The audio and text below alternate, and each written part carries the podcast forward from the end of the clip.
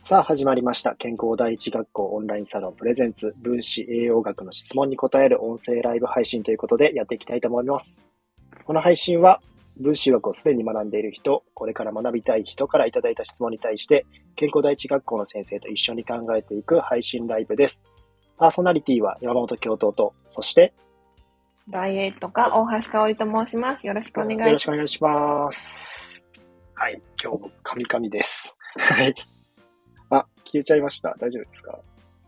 え、何が消えました？なんか音声が一瞬今消えちゃった気がします。大大丈夫ですか？大丈夫ですかね？はーい。やっていきたいと思います。はーい。はい。今日カミカミなんですよ。あの、ご容赦ください。はい。体調不良でね。はい。はい、はい。ちょっとね、えー鼻声でもありますから。いつもより、はい。ちょっと、やっちゃいそうですね。いや、僕のね、無料のライブのと時なんて、無料のライブっていうか、あの、音声配信ね。うんうん。うん。ひどい時ひどいですからね。うん。ね、うん言ってますね。はい今日も噛んでます。そう、噛み倒してる鼻詰まってるから、ろれつまらないみたいな。そう。全然あり得るんで、音声配信。ご愛嬌です。はい、ご愛嬌です。もう、あの、何回もやってるんで、そのあたりはご容赦ください。はい。はい。ですね。はい、じゃあ早速ですね、今日のテーマの方、いただいたテーマの方なんですけども、はいえー今日はですね、痛風と分子栄養学というところで、まあ、うん痛風について教えてくださいって感じですかね。うん。はい。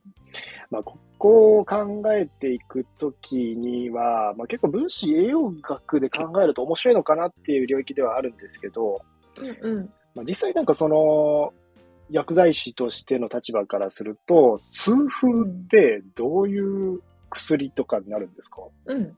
尿酸っていうものがはい。原因になるので、その、はい。多分ね、あの、山本さんのセミナーとかでもよく出てくると思うんですけど、はい。尿酸値が高くなって、うんうんそれが結晶化して、どっかにね、あの足とかによく出てくると思うんですけど、そはい。れ出た場所になんか痛みが出ちゃうっていうようなうんうん感じになってて、その尿酸を作りすぎないように、なんかそこのところを拮抗するようなお薬が何種類かあります。うんうんなるほど。じゃあ、このやっぱ尿酸の結晶化っていうところなんですかね。やっぱりトゲトゲになるっていうところですよね。うんでそれができてしまうと、そういった、まあ、皮膚の組織っていうかうん、ところに炎症を起こしてしまうと。まあ、傷をつけてしまうというところですね。うんうんうん、なんかそう考えると、まあ、物物理的に尿酸が形状変化してしまってトゲトゲになるっていうのはあるにしても、うん。その炎症が起こりやすい状態とかっていうのもなんか関わってきそうですよね。そうですね。まあ、この前も言いましたけども、なんかすごい油の話とかもつながってそうな、そういきそうな気がしますし、うんうんあとうん糖質の話とかもね、なんかつながってきそうな気はしますよね。うんううんん。なんかここで言われてるのが、痛風の原因って未だに解明されてないというところで、えーそうなんですね。はい。書いてあるんですよね。うん、そうなんだって。これ多分お医者さんが書いてるので、うん2019年ぐらいのこのブログの記事今見てるので、あでも割と最近ではやっぱり医学の世界でも、まあ解明はされてない、うんうん。うん、っていうのがあるのかなっていうのは思いますね。なるほど。うんまあ、ここに対して、まあ、薬以外で、例えばクライアントさんに、ちょっと痛風で悩んでてっていう方にがいれば、はいなんかどういったものをお勧めしたいっていうのはありますか、実際にね、いるんですよ。はいあご本人さんじゃないんですけど、あの、旦那さんが、はいはいはい。旦那さんがちょっと痛風の毛があってとか、尿酸値高いって言われちゃってみたいな人が、なんか何人もいましたね。なるほど。そうですね。うんなんで多分、あの、奥さん主体で食事生活を変えていったら、まあ良くなる人も結構いたりね、するんですけど、うんうんであの、筋トレをやってるご主人が結構はい多くて、なるほど。その、でもお仕事自体もそのトトレーナーさんだったりする場合もあるし、うん。まだ男性なんでね、結構しっかり鍛え、ジムに行って鍛えてみたいな人もいたりするんですけど、まあそこにも原因あるよね、みたいな感じはありますよね。もともと尿酸値がね、高いのに、ちょっと追い込むような激しい筋トレをしちゃうと、うん尿酸値が上がる傾向にあるので、それでね、痛風の発作がパッて出ちゃったりすることもあります。ど。うんなんか乳、乳酸となんかあるんですよね、痛風。そうですね。あの、乳酸と尿酸って名前が似てると思うんですけど、似てますよね。はい。そうそう。あの代謝経路が一緒なんですよね。はい。なので、まあ、乳酸が溜まりすぎちゃうと、うん、その尿酸がちょっと、あの、おざなりになっちゃって、溜まった傾向にあったりとか、うんうん、まあ、あの筋肉痛が起こるほど激しくやっちゃうと、やっぱり細胞がね、あの、傷ついて、まあ、その中の核が出てきてっていう、はい、だから尿酸が溜まるっていう場合もあるし、うんうんうん、でね、また運動した後にお酒とか飲んじゃう人も多いじゃないですか、男性だと。多いですよね。ビール飲んじゃうみたいな。それはそれで、うん、多分尿酸値上げちゃうし、みたいな、うんうんうん。そういうところもあるので、なんかその三重苦で尿酸値上げちゃうよみたいなところはあると思います。はい。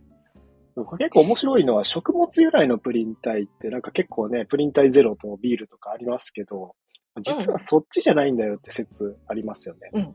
そうですよね。尿酸山がよく言ってるのは、はい、本当は必要なんだよみたいなことよく言ってますよね。ああ、言ってます、言ってます。ね、そうなんですよ。分子学で、僕もね、尿酸って言ったら分子学勉強する前は、なんか贅沢病みたいな、なんかすごい美味しい料理食べてる人がなってる、おっちゃんがなってるイメージだったんですけど、うんうん、分子学勉強した時に、尿酸ってすごい抗酸化物質なんだよっていうところを教わったんですよね。うんうんうん、で、大昔、まあ、人間、人間というか動物人間と一部の猿以外の動物は体内でビタミン C を合成できるんですよね。うんうん、ただ人間は進化の過程で体内のビタミン C の合成能力を失ってるんですよ。うんうん、これって何か理由があるのかなっていう時に出てくるのがこの尿酸の話で、うん、尿酸ってすごく抗酸化物質だから、それを人間は体内で作れるから、ビタミン C の合成はいらなくなったっていう説が非常に面白いなと思ってて。そうですよね。ありますよね。はい、だから、あの、栄養療法とかの指標でも、尿酸値が少し低すぎるのも良くないんですよね。そうそうそう。はい、なんか疲れちゃうんでしたっけね。なんかパフォーマンスが落ちるとかね、言いますよね。体内が酸化した時に尿酸値上がってないと抑制かけられないんで、ダメージ受けやすかったりとか、ある程度、まあ、炎症起こってる人は逆にちょっと上がっちゃったりとかするっていうのがあって、なんかそれも絶対あると思うんですよ。なんかおっちゃんがなってるイメージっていうのは、体内ですごく炎症が起こってるっていうところ、活性酸素がたくさん発生してるから、尿酸値がまず上がってしまって、で、さらにそれが、こう、トゲトゲ状になるという、とこですよね。そうですね。はい。あるので、まあ、そこが結構痛風っていうところで原因になってくるのかなと、うん、いうのは思いますね、すごく。ね尿酸を作り出さないといけないほど炎症体質なんだよみたいな。はい、てかそういう生活してるんだよっていうことを気づかないといけないんですよね。やっぱり食生活とか見ると、まあ好きなもん結構糖質とかね、ラーメンとかも大好きで食べてるとか、うんうん、で、ビタミン、ミネラル、タンパク質意識してないとかっていう方は多いんじゃないかなっていうのは思いますよね。うん、確かに、うん、そうですね。あと、面白いのが、まあ、この尿酸がどんどん作られていく代謝、まあ、高尿酸結晶とかあるわけじゃないですか。はい。はい。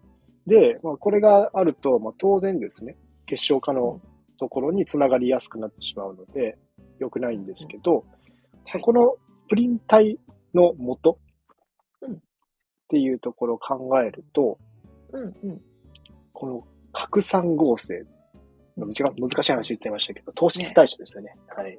そうですね。核酸、はい、うん、もう核酸、核っていうぐらいだし、もう本当に確信に迫るぐらいの。そうそうそうそう。なんて言うんだろうね。なんか元みたいな感じのイメージですよね。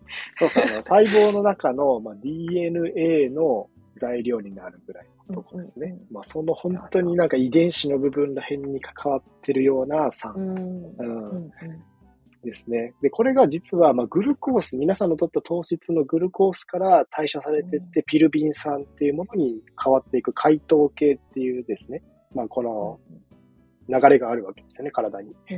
でその途中から派生していく経路で、これは覚えなくていいんですけど、ペントースリン酸経路っていう、そういうね、えー、まあ、迂回経路があるわけなんですよね。でそこで作られるのが核酸だったりするので、うん。えー要するにですね、グルコースがたくさん体にあると、うん。取ると、甘いもの大好きと。なると、そういった物質がたくさん作られて、痛風につながるという説と、さらにピルビン酸っていうグルコースがピルビン酸になった時のピルビン酸のからアセチルコエっていう、これめっちゃ難しい話してますけども、はい。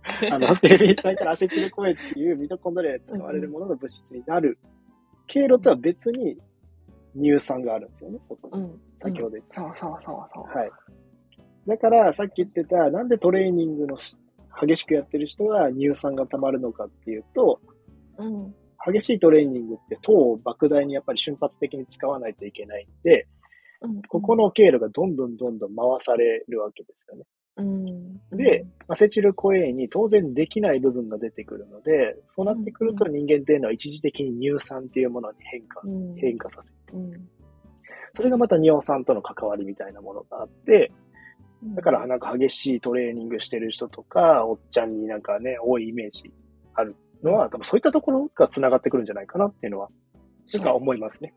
そうですよね。うん。なんで、まあ、糖質を取るだけで疲れちゃう人とかは要注意かもしれないけど、エネルギーに変えられてないよね、みたいな感じですよね。そうそうそもう一つ書いてあって面白かったのが、うんこの音声配信の完全版は健康第一学校オンラインサロンにてお聞きいただけます。その他にも健康第一学校オンラインサロンでは様々な先生から子供の頃に学びたかった〇〇の話を学ぶことができたり、先生同士の限定コラボ配信が聞けたり、バーチャルキャンパスにて実際喋ったりするチャンスもあるかも。ご興味ある方はぜひ詳細欄よりチェックしてみてください。それでは、またねー。